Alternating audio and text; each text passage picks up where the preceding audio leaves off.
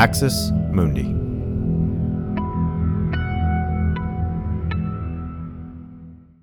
You're listening to an Irreverent podcast. Visit irreverent.fm for more content from our amazing lineup of creators.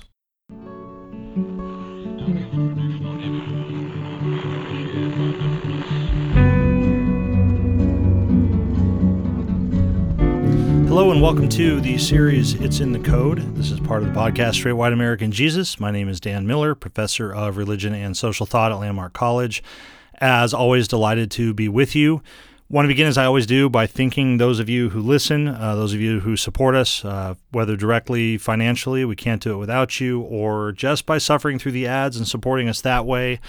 Uh, as well as those who send the emails that are encouraging or challenging or come up with new ideas and topics. Uh, all of you are so vital a part of what we do, and I want to thank you for that. Related to that, as always, this is a series that builds off of your insights and ideas. Uh, I continue to, to go through the emails I get every week to respond to as many as I can, though that's not everybody.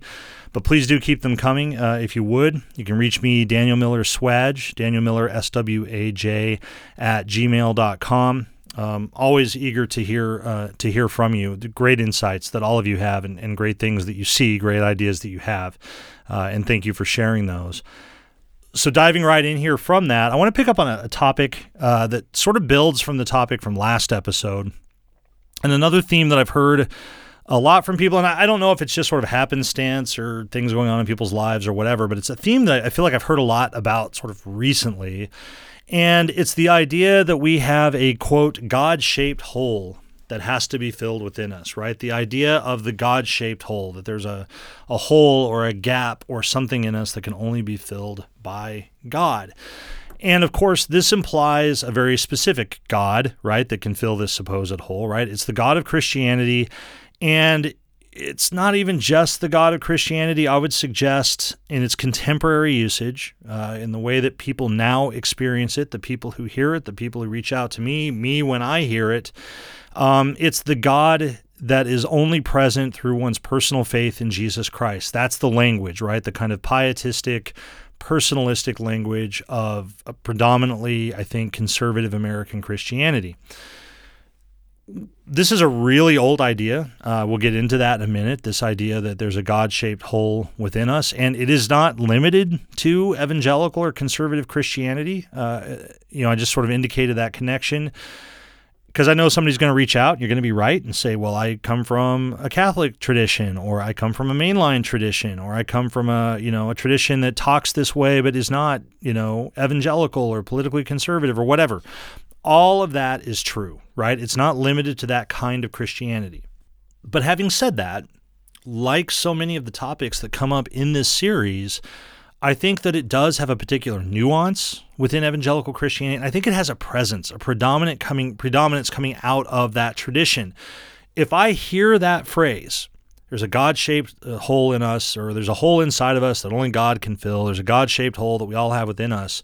If I hear somebody say that, I'll I'll put down good money that I am talking to or hearing from a theologically and probably socially conservative Christian. I'm probably talking to somebody who's white. I'm probably talking to an American evangelical and so forth, right? Are there exceptions to that? Absolutely. Anytime you bet money, you could lose, even on the so called sure thing. But that's where I would put my money. Okay. And that's that's where I encounter this language. That's where certainly everybody I hear from has encountered this language. So, uh, just a little bit on that background. As I say, this is a really old way of talking. Uh, there's a little bit of debate about exactly where this idea comes from, but two names that will loom large are Augustine of Hippo, uh, Saint Augustine, um, and so that's all the way back to the fourth and fifth century uh, BCE. Um, who who says some things that, that could be translated and understood this way, as well as the Christian philosopher Blaise Pascal in the 1600s, the 17th century. So, in, in terms of, of the idea, the language itself is older than that. And I'll get some people who reach out, or I've, I've occasionally had like sort of conservative Christians who want to defend themselves or something and they'll say well this isn't our idea. It's really old. It's part of classical or you know maybe medieval christianity or whatever. It's fine. Yeah it's, it's a really really old idea okay? Um And if you wanted to dive into that background some more, you could. And if you wanted to take a look at what the phrase means or the possible meanings of it, that would be really interesting because I would suggest that Augustine doesn't mean quite the same thing that Pascal means, and Pascal doesn't mean quite the same thing Augustine means, and probably neither one of them mean exactly what contemporary people mean when they say this because they're just separated by a lot of time and culture and complex theology and metaphysics and a bunch of other things. Okay. Um, that would be interesting, but that's that's not sort of what we do in this series, right? I'm interested in both sort of its contemporary meaning, but those of you who listen know that I'm really interested in more than the meaning, what people mean when they say this, is what this phrase does, what people are doing when they talk this way, right? And so that's what I want to focus on. And it's contemporary usage. The meaning of the phrase is it's basic enough, right? It's it's basically the sense that apart from our salvation, we are, in an important sense, incomplete. We are not finished, as it were, right? Um, in evangelical parlance, we could say that our personal relationship with Jesus completes us, right? With all due respect to, to Jerry Maguire, right? Uh, it's not a human love that completes us, it is our faith in Jesus. It completes us, it finishes us, and so forth. And there are lots of layers to this, right? On if you wanted to get into the metaphysics and the theology of it, for many, it's a sense that, that sort of we are literally incomplete in our essence. There is something fundamentally wrong with us. This is human fallenness. We are fundamentally broken. And only a personal relationship with Jesus and faith in Jesus that restores us to God and so forth, only that can fix that. Okay. So that's the kind of theological side as this is used. On a more individualistic and emotional level of kind of experienced evangelicalism, the idea usually has, has more to do with sort of desire and longing, right? It's the idea that we will be endlessly restless, sort of chasing after empty desires without God. That if we are not Christians, if we don't have faith in Jesus, we will sort of chase around after things that can't possibly satisfy us. This is what is usually within that framework and vision is the kind of the peace of Christ within these forms of Christianity, that Christ completes us, fulfills those desires, and so forth. There's also often also the, the notion that those of us who are sort of casting about, looking for meaning and value and so forth, are searching for a God that we don't know, right? It's like Jesus is the missing thing that we don't know that we're missing, right? And so it's not just used as a kind of aim, a goal of Christianity, right? To find our meaning, uh, to find our purpose in Jesus. And of course, this ties in with what we talked about last episode, right? That notion of meaning or purpose.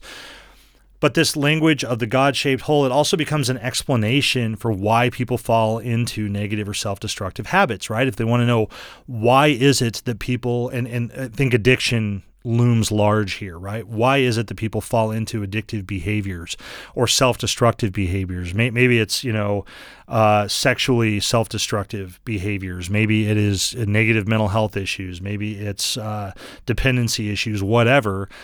The idea is that they are chasing illusory truths. They are chasing things that, that they hope will fill this space within them, even if they couldn't articulate it this way.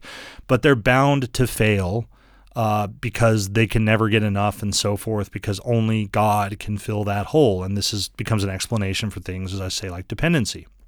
So that's the basic idea, right? That's the basic meaning. That's the basic appeal. If you were to sit down and talk to somebody who talks this way, I think that's what you would hear. That's what I've heard.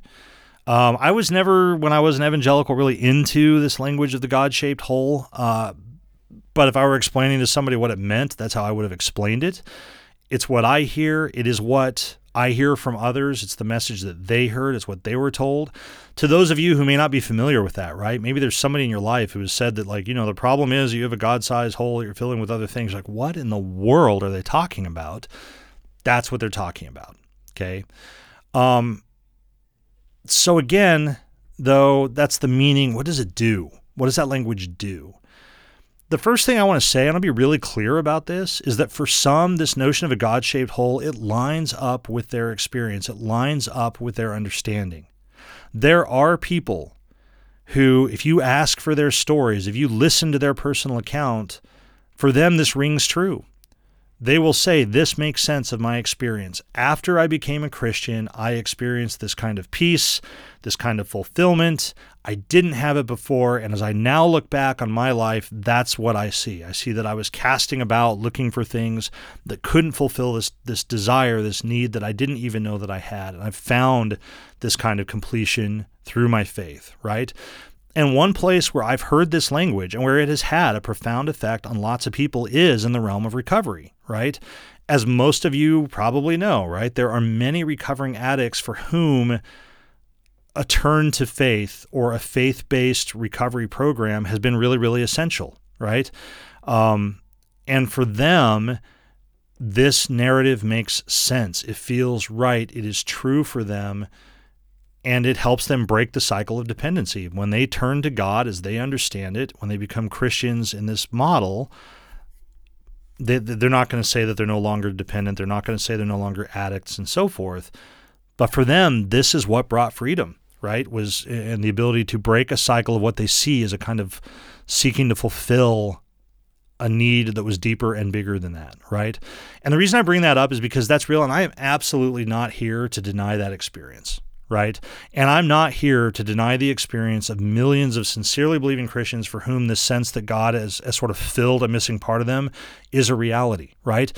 How could I deny that, right? I can't deny somebody's experience. And I know that for many, many people, this is their lived experience that they turned their faith to God through Christ in this way that I'm articulating, and it felt like they were completed. It felt like it brought them a peace and a rest and a fulfillment that they never had. So all of that's real, right? So we're going to talk about the effects, what that language does. For lots of people, that's the effect. But, right, and here's the big caveat, and those of you who listen to me know what's coming, right? That isn't all that that language does you don't really know what you can believe because there's so many sources saying so many different things. It's weakening trust between the media and the, the audience. I'm pretty sure that I have shared fake news, but I didn't realize it until someone corrected me. No one knows what to trust and what not to trust anymore. Misinformation, a threat to democracy, public health, and maybe even the human species as a whole. Or is it? What does this word really mean? And why has it become such a hot topic? I'm Dr. Susannah Crockford, an anthropologist who studies conspiracy theories and the ways they affect religious, spiritual, and other communities. While there is a lot of talk about misinformation floating around, there are a few trustworthy sources where you can learn what it is and how it works in yoga communities, online message boards, wellness spaces, church congregations, and of course, social media. Come for the wacky ideas about biohacking and election rigging, stay for the research on the effects of these ideas on public health and democracy. Misinformation debuts May 24th, 2024, and episodes will be released weekly. Find it anywhere you get your podcasts, because misinformation matters. See you soon! it isn't it often that language is more than one's personal testimony, right? Again, this is like the discussion on purpose. It's one thing for somebody to say, I experienced a fulfillment and a peace and a tranquility or whatever when I quote turn my heart over to Jesus or whatever that I never experienced before. That's my experience. It's one thing to say that.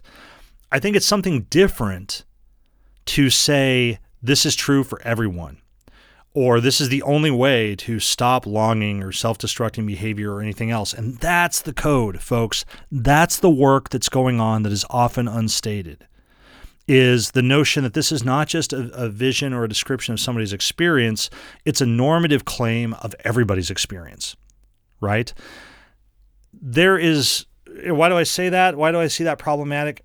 Here's the thing there's no way to evaluate whether or not there is a God sized hole or a God shaped hole or an anything shaped hole in all of us without delving into philosophy and psychology and you know some other things. It gets pretty heady, right? I have substantive philosophical and I think theological reasons why I don't think this language is an effective description of universal experience, right? I can't get into all of that here. It's reflected in my responses. If people are interested in following up and maybe hearing more about that or getting into the technicalities, I'm happy to do that, right? but and you, you'll you'll hear all that. You'll hear that in my my answers. Why do I say that? I say that because that's the distinction I see. It is one thing for someone to say, "Hey, here's my experience." That's what I live with. I live with the experience that I was transformed by this. My life was made different by this. It was better by this. I think that that is substantively different than saying what was true for me has to be true for everyone. Everyone is the same. Everyone has this God shaped hole in their life. Everyone will be incomplete or broken or casting about or caught in self destructive behaviors unless they turn their heart to Jesus. I think those are two very, very different claims, right? And so this is the first point that I'll just make is that I can't deny the experience of those who've had that that reality in their lives, but I do deny that what they describe is universal. I absolutely deny that only the Christian faith as they understand it can fulfill their deepest desires and longings, right? And again, we talked about this a little bit in the last episode. It sort of dovetails with that, right? One obvious reason, and I've had this conversation with Christians, they'll say, well, prove it. How do you show? I'll say, the most people who've ever lived were not Christians. You can talk to people who convert to Islam. You can talk to people who practice Buddhist meditation. You can talk to people who are uh, practitioners of bhakti devotional uh, practices in uh, different Hindu traditions. You can talk to all kinds of people. You can you can talk to to atheist humanists for whom a sort of contemplative life studying science is what fulfills them. You can talk to them and they will have a similar story. Many of them will have a story that I felt broken, I felt incomplete, I felt lost, whatever, until I found this. It simply doesn't line up with the experience of lots of other people. And it's the same thing I said last time with meaning and value. People do find meaning and value apart from the Christian faith. And to deny that they do is to me just it's just disingenuous. And I've had lots of conversations with Christians who try to tell me that everything those other people experience is illusory and false and they're really lost and casting about. I just don't buy it. Okay. But here's the bigger reason why I don't accept this as a normative vision for people. And and again, there's a lot of philosophy behind this. Happy to follow up with people if, if they want to do that. But it's that I don't think there is anything that can ultimately complete us.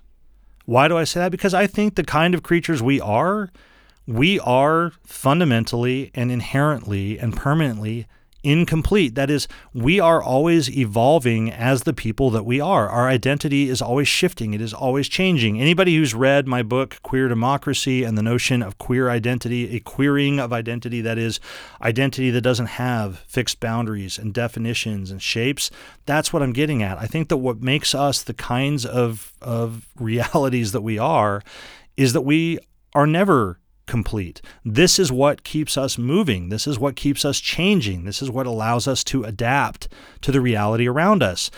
And that is the good news and it's the bad news. The experience of incompletion can drive us in profound and important ways. It can move us into new things. We can develop new relationships and new interests. We can change. We can develop. We can do these, these beautiful things but it can also be a source of pain because it absolutely can lead us into self destructive behaviors, right? You don't have to be a card carrying conservative Christian to be concerned about people who experience dependency or people who enter into a series of self destructive relationships or whatever, right?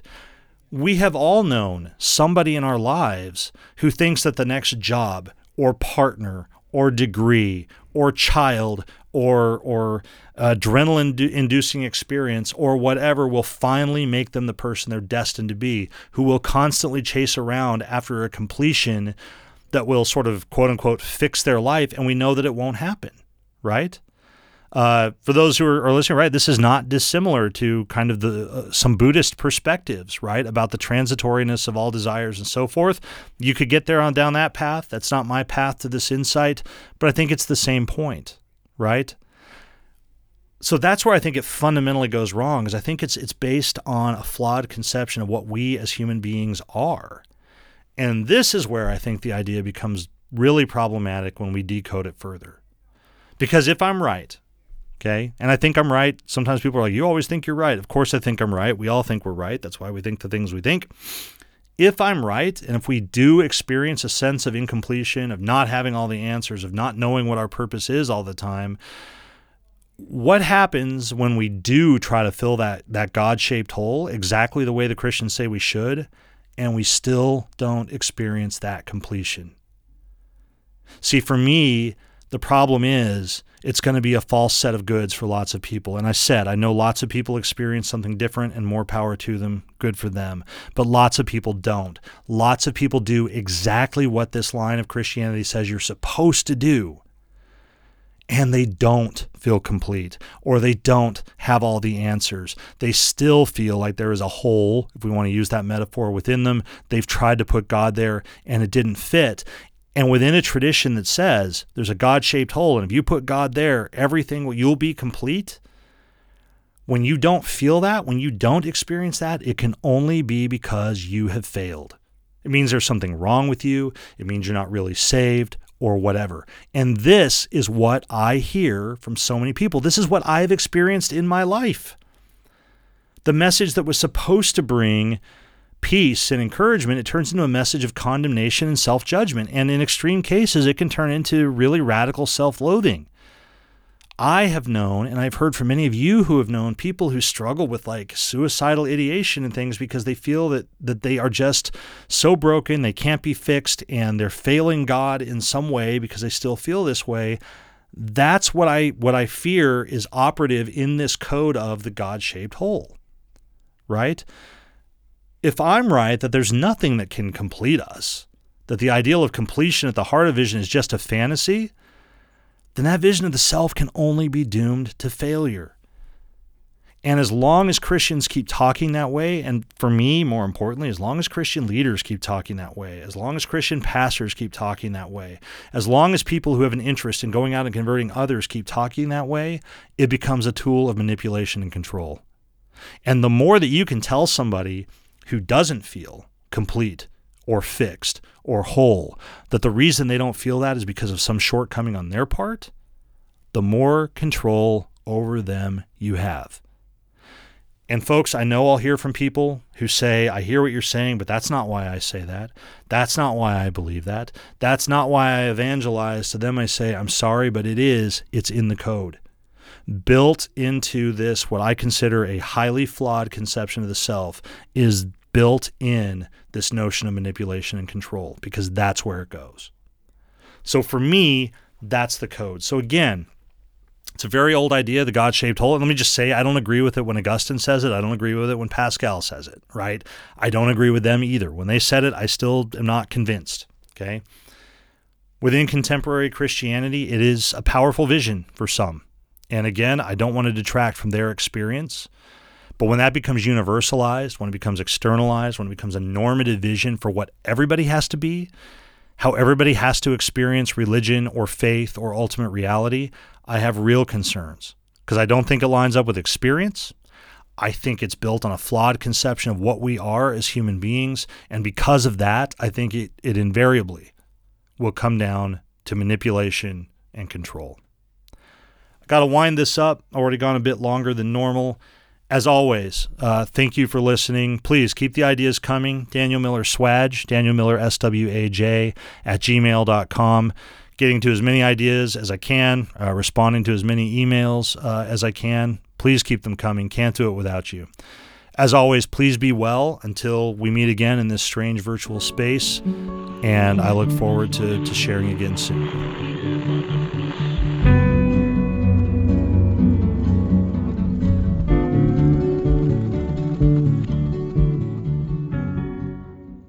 This has been an Irreverent Media podcast.